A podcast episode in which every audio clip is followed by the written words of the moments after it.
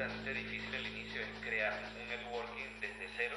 Tienes que aprender de todo y hacer de todo y entenderle a todo. Estás haciendo algo productivo que pueda generar un cambio. Los visionarios que están viendo cómo va a cambiar el mundo y qué va, qué va a necesitar el mundo en los próximos dos a cinco años.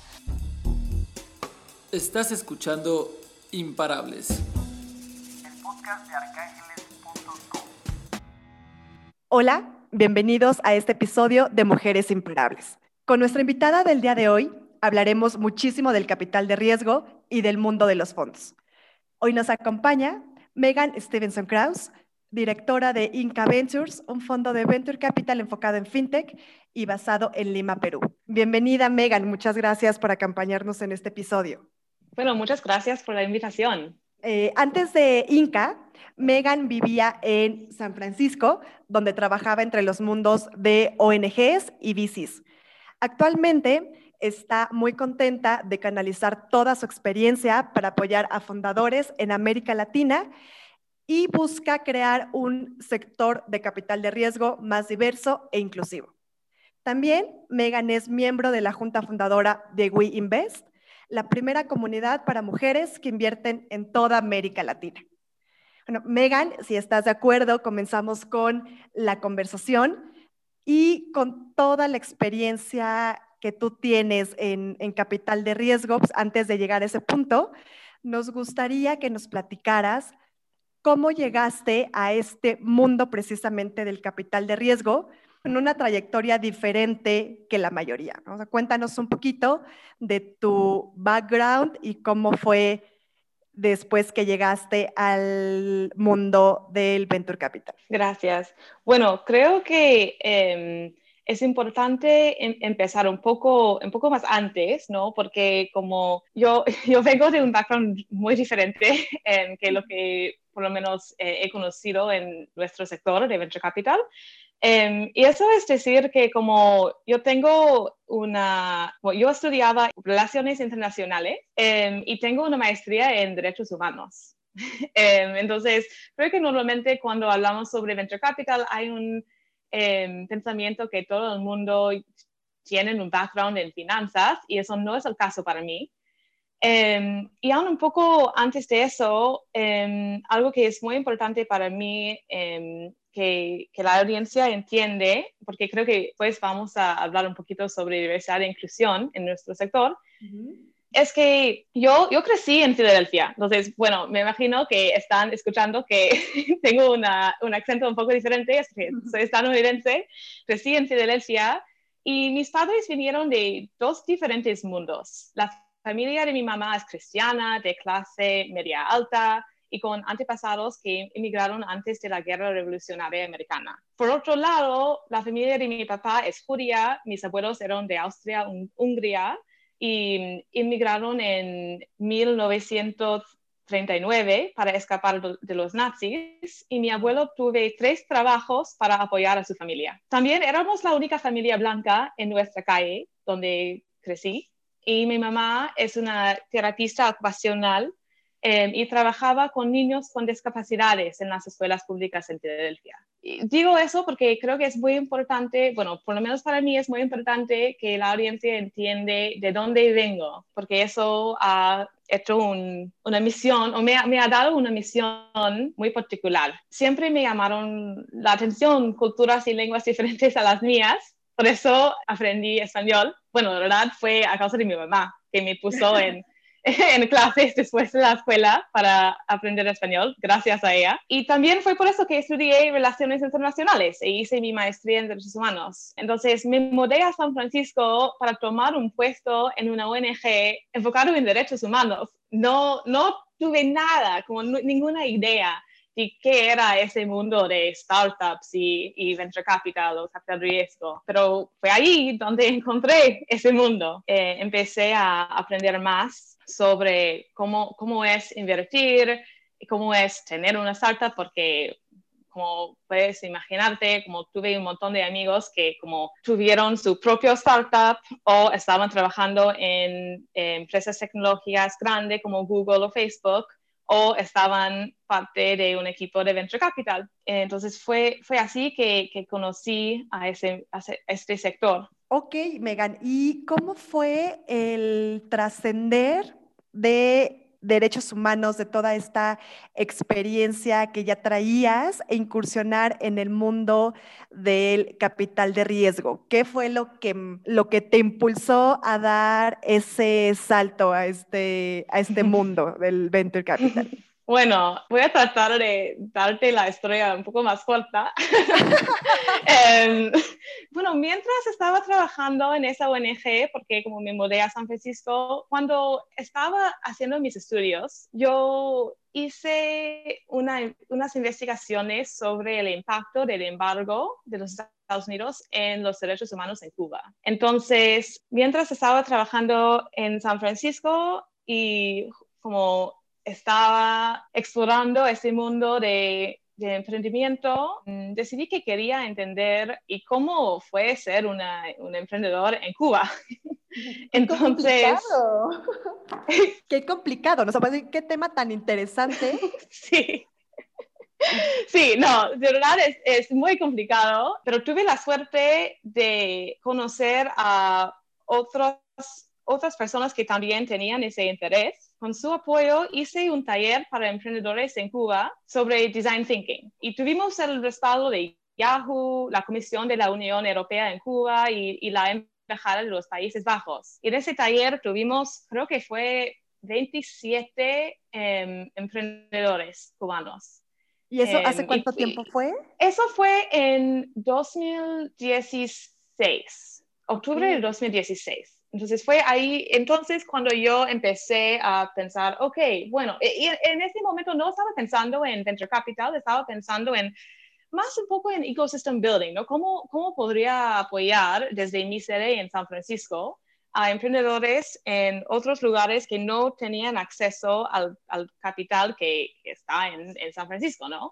Desde eso cofundé una ONG para ayudar a emprendedores en Latinoamérica y el Caribe a conectar con ese ecosistema de emprendimiento en Silicon Valley. Por ese camino me di cuenta que, de que las oportunidades de intercambiar conocimiento y conexiones eran importantes pero no suficientes. Y, fue en ese momento que empecé a pensar en el mundo de venture capital, porque estos emprendedores necesitaban dinero para escalar sus compañías. Y en ese momento no estaba trabajando solamente en, en Cuba, ya estaba trabajando también con emprendedores en, en Barbados, en la República Dominicana y otros países em, de Latinoamérica y el Caribe. También México, ¿verdad? Em, también México. Entonces, fue así que decidí que quería entrar al mundo de la inversión porque quería poder dirigir capital a, los emprendedores que estaban creando soluciones sostenibles, eh, es decir, como escalables también para los problemas más grandes del mundo, pero que no, no tienen acceso al dinero para lograr sus metas, principalmente a causa del lugar donde nacieron. Entonces, eso fue en 2017. Yo como tuve, tuve la suerte de conocer a un inversionista peruano-americano con interés en invertir en startups en, en, su país de nacimiento, Perú. Entonces, en enero de 2018, nos fuimos juntos a Perú para entender mejor el ecosistema ahí y, evaluar la oportunidad. Y fue durante ese viaje que nosotros dos vimos que había una brecha de capital en la etapa semilla y, queríamos ayudar a cerrar esa brecha. Bueno, y, si hacemos fast forward em, hasta hoy en día, ya, ya somos Inca Ventures, ya hemos hecho siete inversiones, cinco en startups peruanas una en una startup venezolana enfocado en remesas, pero en vez de mandar, mandar dinero, eh, la familia en el extranjero pueden mandar cosas alimentarias como comida o farmacéuticas, que tiene el respaldo de YC también, fue parte del batch del verano, bueno, eh, verano 2019. Y nuestra última inversión, que fue nuestra primera inversión en una startup colombiana, eh, en PropTech. Ok, perfecto. Y bueno, antes de pasar a Inca y que nos platiques más de cómo comenzaron este fondo, el impacto que han tenido, me gustaría preguntarte de estos eh, emprendedores y proyectos que viste en Cuba, en Barbados, ¿eran o la mayoría eran como de algún sector en especial o más bien tenían todos o buscaban un, un impacto social? ¿Cuál detectaste que era el valor agregado de esos, de esos emprendedores también para impulsarlos y que a ti te impulsó también esa necesidad de ayudarlos a buscar capital? Sí, bueno, dos que como me saltan es un emprendimiento de barberos que se llama Caribbean Transit Solutions y ellos están trabajando a ayudar a la gente en Barbados tener eh, mejor acceso al transporte público y, al transporte como en total, porque no hay muchas opciones en la isla. Y otra que me salta, que como me gustó mucho, es, me, me está escapando el nombre, eh, pero es de la República Dominicana y es un, un, sitio de crowdfunding, un poco como GoFundMe o creo que en México tienen, ¿cuál es la página como más conocida para personas que necesitan apoyo para hacer crowdfunding en, en México? No es para crowdfunding de empresas, pero crowdfunding para personas.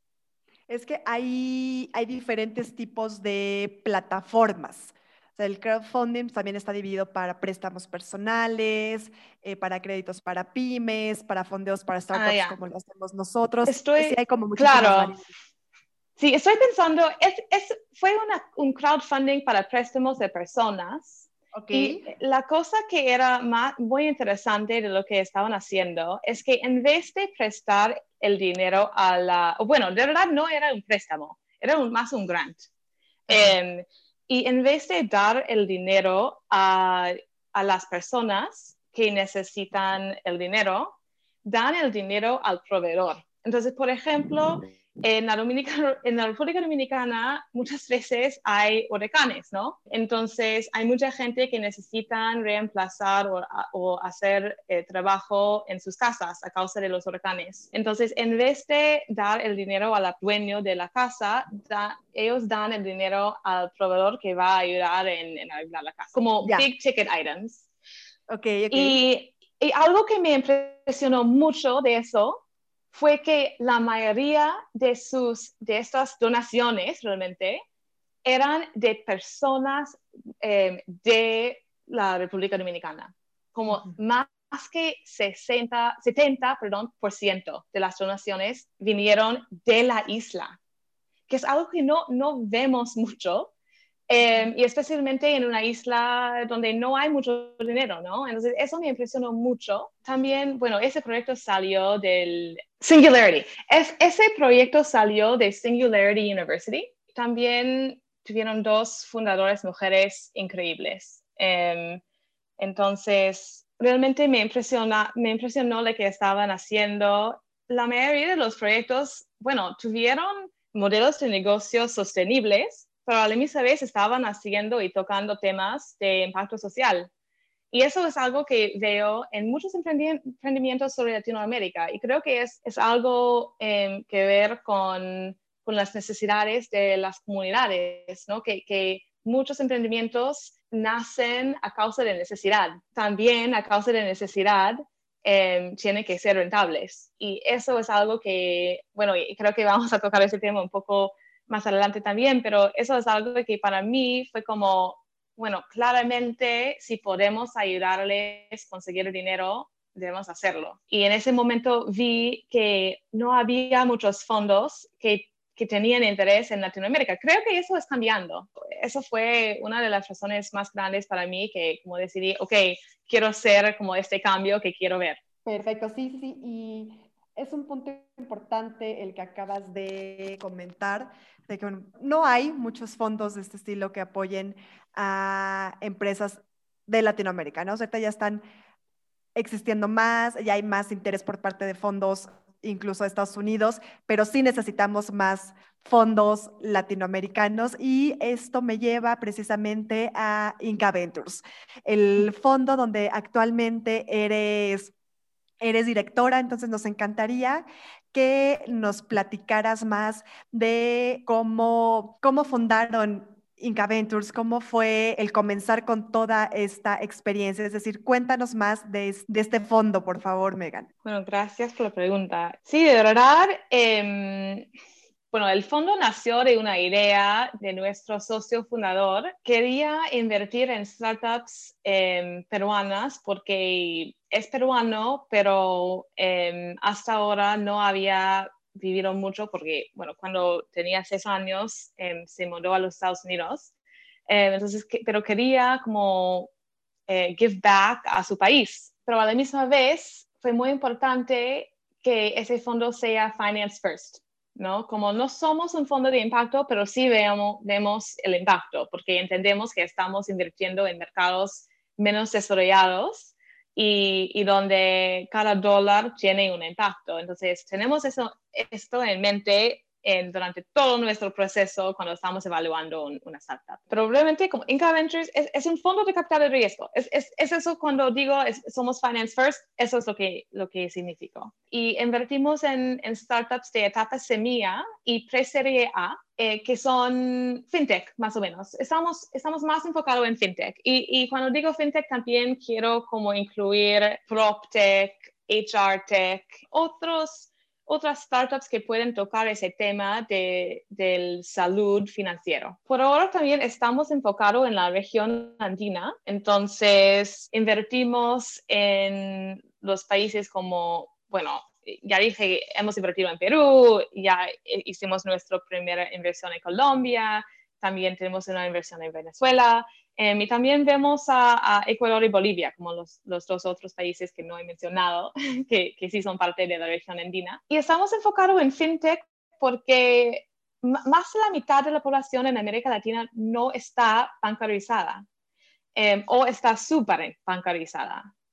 Y, esto significa que no tienen acceso a servicios financieros básicos que pueden ayudarles a mejorar sus vidas sexuales. Entonces, para nosotros, esa significa una oportunidad muy grande, especialmente en estos mercados que, que son subatendidos por otros fondos em, de capital de riesgo. Entonces, esperamos que como eh, nosotros invertimos en la TPSMI o Preserie A, que podemos también atraer, ser, como ese cheque local para ayudar a las startups a eh, llegar a las métricas, la atracción necesaria para, um, y Product Market Fit para empezar a escalar y en esa manera atraer fondos eh, más regionales. La mayoría, que son, la mayoría de esos fondos que, que están en México. Sí, claro. Ajá.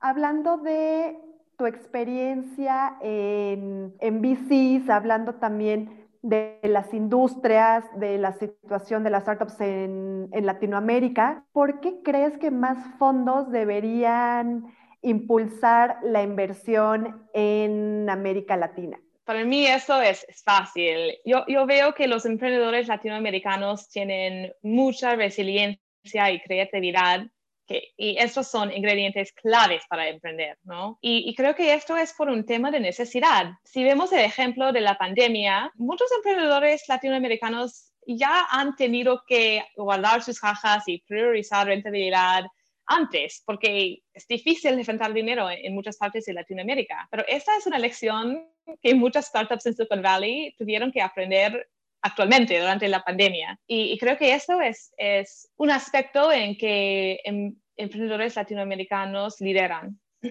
Por otro lado, eh, es un tema de números.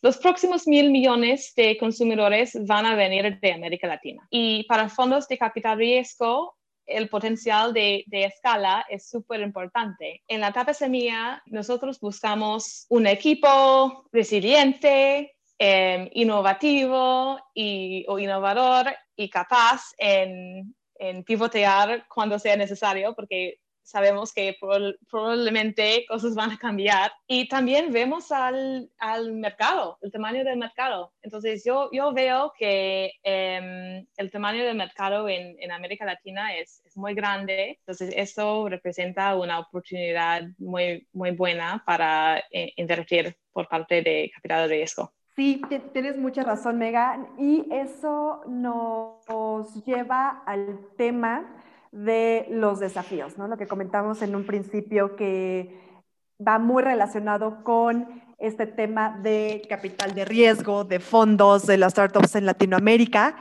Y hablando de este tema, ¿cuáles consideras que son algunos de los desafíos a los que se enfrenta el ecosistema en Latinoamérica? Esa es una muy buena pregunta. Em, un desafío que actualmente creo que todo el mundo está enfrentando es, es cómo crear un sector de innovación más diverso, equitativa, equ- equitativo e inclusivo. Y América Latina no es una excepción. Creo que necesitamos tener más diversidad en los dos sectores, es decir, en eh, el lado de emprendimiento y también el lado del capital de riesgo. Uno sigue, sigue al otro, que los inversionistas tienden a invertir en personas como ellos y en productos que ellos entienden. Lo vimos en los Estados Unidos, por ejemplo, hace unos años, cuando muchos inversores no entendieron la oportunidad para productos directo al consumidor dirigidos a mujeres. Pero las mujeres representan el 85% de todas las compras al consumidor y fueron hombres decidiendo cuáles productos entrarían al mercado y cómo. creo que ustedes, Claro. creo que, que sabes esto, ¿no? ¿Entiendes esto? En muchos casos decidi- decidieron que productos no entrarían al mercado, ya que no invertían en las startups atacando a ese mercado. Yo creo que nunca sabremos cuánto dinero quedó sobre la mesa porque los hombres no vieron el valor en el mercado femenino. Ahora creo que sí. Ahora creo que sí entienden y, y están invirtiendo. Un ejemplo de eso que me, me encanta de México es Canasta Rosa. Y, y esto muestra que, que si queremos tener un sector de emprendimiento más diverso, necesitamos también hacer un esfuerzo para tener inversionistas diversos. Hay, hay varias iniciativas para promover tener más fundadoras mujeres e inversionistas mujeres como WeExchange, que justo tuvimos ese evento de WeExchange eh, virtual este año, pero el, en el eh, miércoles. Y también ahora hay WeInvest, que es un nuevo grupo de mujeres inversionistas de todo el mundo que están invirtiendo sobre toda la región de América Latina. Y en México hay mujeres invirtiendo que acaba de, acaban de registrarse como ONG oficialmente que creo que es un, un, gran logro para el ecosistema eh, mexicano. Sí, y, y, y, sí, hay, hay mujeres inversionistas que están eh, escuchando a este podcast. Pueden buscar WeInvest Latam en LinkedIn y conectar con nosotras. Tras de tener más miembros, más mujeres que están invirtiendo sobre toda la región.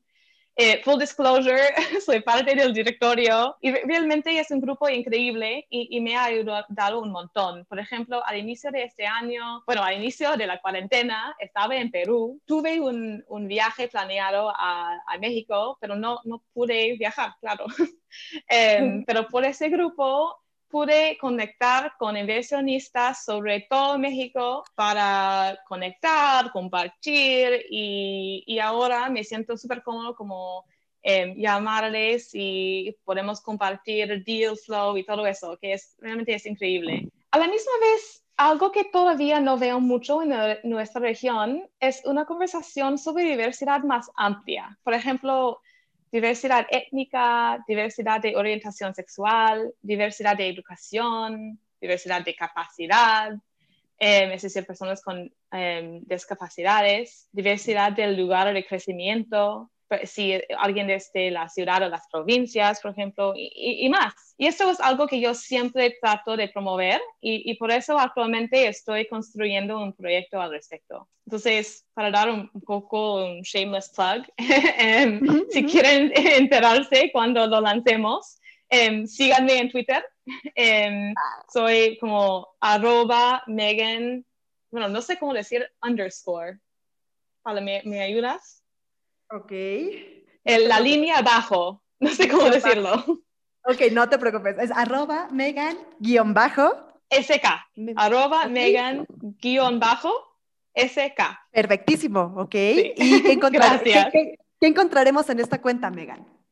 Bueno, yo tuteo sobre eh, temas de eh, emerging fund managers, sobre cosas sobre, para emprendedoras y diversidad y, y, bueno, también de la política en los Estados Unidos, perdón si no les interesa, pero sí, soy estadounidense y, y meto en ese tema. Pero no, entonces como es, espero que puedo... Eh, compartir cosas útiles, útiles para emprendedores latinoamericanos y, con este enfoque en diversidad e inclusión. Entonces, sí, como, como digue, digo, eh, estoy trabajando en un proyecto para impulsar más diversidad eh, de todos tipos en nuestro sector, en nuestra región. Entonces, cuando lo lanzamos, voy a publicarlo allí y solo quiero agregar a eso que como realmente creo que mientras no tengamos equipos diversos haciendo las decisiones de invertir, eh, estamos perdiendo oportunidades. Sabemos que la, diversidad de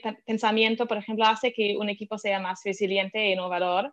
Um, y si alguien no me cree, la, la data lo muestra, ¿no? Como um, sabemos que equipos fundadores con diversidad étnica tienen 30% mejores retornos que equipos no diversos. Y las empresas con equipos fundadores eh, que cuentan con por lo menos una mujer generan 10% más ingresos. Y también esos equipos, por cada dólar invertido en, en sus emprendimientos, generan 78 centavos. Eso es centavos estadounidenses de ganancia eh, versus los que tienen solo hombres fundadores, que generan solo 31 centavos de ganancia como ven, es, más del doble de lo que generan equipos con solo hombres fundadores. Entonces, realmente tiene sentido tener equipos diversos. Y hablando ahorita ya de, bueno, ya que hablamos de los desafíos, del, del impacto positivo que puede tener la diversidad, de las inversiones, también nos encantó que nos dijeras lo de WinVest y también nos compartieras tu cuenta en Twitter para que también podamos saber todo eso que tuiteas acerca de, de inversiones, porque eh, nosotros aquí hemos escuchado muchísimas veces de pues, gente que no sabe cómo comenzar a invertir, le gustaría, pero piensa que estas inversiones son para cierto sector de la población con un poder adquisitivo mayor. Entonces, con esta experiencia, Megan, que tienes impulsando empresas, en fondos, con, con, con tus proyectos, ¿qué consejo le darías a quienes desean comenzar a invertir pero quizá eh, consideran que no tienen la experiencia o como comentaba deben de pertenecer a cierto a cierto sector de la población con un poder adquisitivo o no saben por dónde comenzar o quizá ni siquiera saben en qué industrias, por ejemplo, si quieren empezar a invertir en, invertir en startups, pues, cuáles son como esas industrias que podrían tener un gran impacto en el futuro. ¿Qué consejos les darías, Megan? Bueno, eh, primero, algo que pueden hacer es empezar a invertir por plataformas de crowdfunding como Arcángeles y, les juro que ellos, ellos no me, me pidieron decir nada sobre eso, em, pero realmente es una manera muy buena para empezar.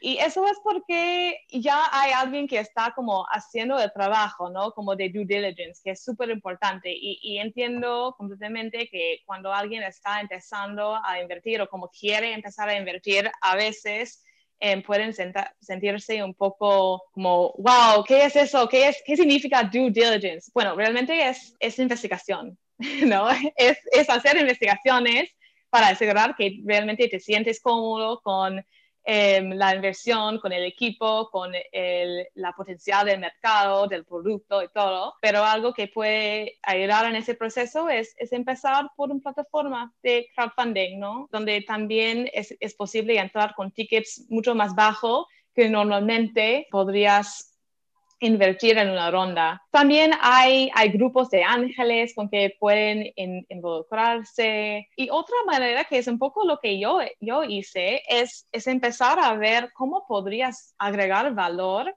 a emprendedores, ¿no? Entonces, como yo empecé con, con los talleres, eh, con conectar eh, los emprendedores con mi, mi, red en San Francisco para intercambiar ideas, para tener asesoría, si alguien tiene, me imagino, creo que el tema es que, y eso es mm, aún más verdad con mujeres, pero muchas veces veo que, que la gente no, no se ve las cosas que realmente ya tenemos para ofrecer. Por ejemplo, bueno, yo, yo vine de, de un background en, en ONGs, ¿no? Pero en las ONGs estaba haciendo fundraising. Y fundraising es algo que necesitas para cualquier tipo de trabajo. Em, entonces, yo puedo usar es, esa experiencia que tengo de mi como vida antes para ayudar a las startups en nuestro portafolio a levantar fondos. también para nosotros como fondo, em, para levantar dinero de, de, inversionistas, porque fondos también necesitan inversionistas. Eso es algo que creo que mucha gente no entiende. Eh, como que no lo visualizan, ¿no? sí. También tengo amigos que tienen experiencia en marketing, por ejemplo. Entonces, eh, como han empezado a dar asesoría a startups en el tema de marketing. O tengo una amiga ahora que como ella tiene eh, mucha experiencia bueno, ella, ella, quiere volverse en ser una inversionista, ¿no? Y ella está empezando justo con eso de asesoría, mentoring, eh, porque ella tiene muchos años y años de experiencia en el lado de, de CPG. Eh, eh, y em, entonces ella está ayudando a startups que están en ese sector de como comida, em, directo a consumidor y todo así, con su experiencia. Em, entonces, yo diría que cualquier persona que tiene interés podría entrar en ese mundo. Es, es, es un tema de, de, pensar un poquito en si les gustaría ser un eh, inversionista ángel o como inversionista al lado de su trabajo o si realmente quieren como entrar al mundo de venture capital y que ese sea su trabajo. Eso, estos, caminos, esos caminos son un poco diferentes. Eh, quiero quitar ese tabú de que solo ciertas personas con experiencia en ciertos sectores pueden empezar a invertir, porque realmente, por mi experiencia, no es verdad. Entonces, bueno, si hay alguien que está escuchando y quieren empezar a, a invertir, hágalo. Solo es un tema de empezar. Tienes toda la razón. Creo que cuando pedimos un consejo al, a las personas que entrevistamos acerca de, de cómo, cómo impulsar a las personas que, que no han comenzado a invertir pero quieren hacerlo, coinciden en que es que el punto principal es este, o sea, anímense. O sea, de verdad el primer paso, decidirte hacerlo. Ya una vez que lo decides, eh, y como mencionaste, el networking, el aprender, o sea, va muy ligado, pero el primer paso es decir, ok, me voy a animar a hacerlo, porque afortunadamente ahorita están hay muchos podcasts, hay, hay, por ejemplo, en Arcángeles una sección de Arc Education donde tú puedes aprender de los conceptos básicos de la inversión, porque quizá nosotros exacto, como estamos en este mundo, estamos familiarizados como lo que tú decías, el due diligence, ¿no? Uh -huh. Exacto. Pero para los que en su vida han escuchado eso, no tienen, no tienen ni idea de lo que significa y es muy sencillo, como tú lo definiste en una sola palabra. Eh, actualmente hay, hay estas alternativas para que puedan ir aprendiendo un poquito más acerca de esto, pero lo principal, Megan, y, y coincido completamente contigo, es anímense, ¿no? Sí, definitivamente. Pierdan el miedo, porque creo que eso, eso es también lo que nos detiene muchas veces. Sí, sí. Perfectísimo, Megan. Muchísimas gracias. De verdad aprendimos muchísimo del capital de riesgo, de tu experiencia, de cómo no necesariamente nuestra experiencia desde un inicio tiene que ser financiera o en, el, o en la industria financiera para poder incursionar al mundo de las inversiones o del capital de riesgo. Y eh, para concluir este episodio, Megan, me encantaría hacerte una pregunta que va muy relacionada al título de, de este podcast. Es, ¿qué hace a Megan una mujer imparable? Uf, aunque me dijiste que iba a preguntarme eso, yo creo que es mi tendencia de colaborar y de no tomar no como respuesta. es decir, como, como, cuando veo un desafío, solo lo veo como una oportunidad de mejorar y eh, aprender. Y la manera en que me gusta hacer esto es colaborar. Um, entonces, para mí creo que eso es, es, lo que me hace una mujer imparable. La, la comunidad también eh, con que como me acerca. Súper, pues, muy, muy bien definido en unas en una frase, en unas palabras, qué es lo que te hace una mujer imparable. Gracias, Megan, por darnos un espacio y compartir toda tu experiencia y consejos con nuestros escuchas imparables. Muchísimas gracias, Tao. Em, lo disfruté mucho. Igualmente, Megan, mil gracias. Y recuerden que si quieren aprender más acerca de inversión, los invitamos a crear su cuenta en www.arcángeles.com, donde podrán acceder a más de 100 contenidos educativos para emprendedores e inversionistas. Muchas gracias a todos y nos escuchamos en nuestro siguiente episodio.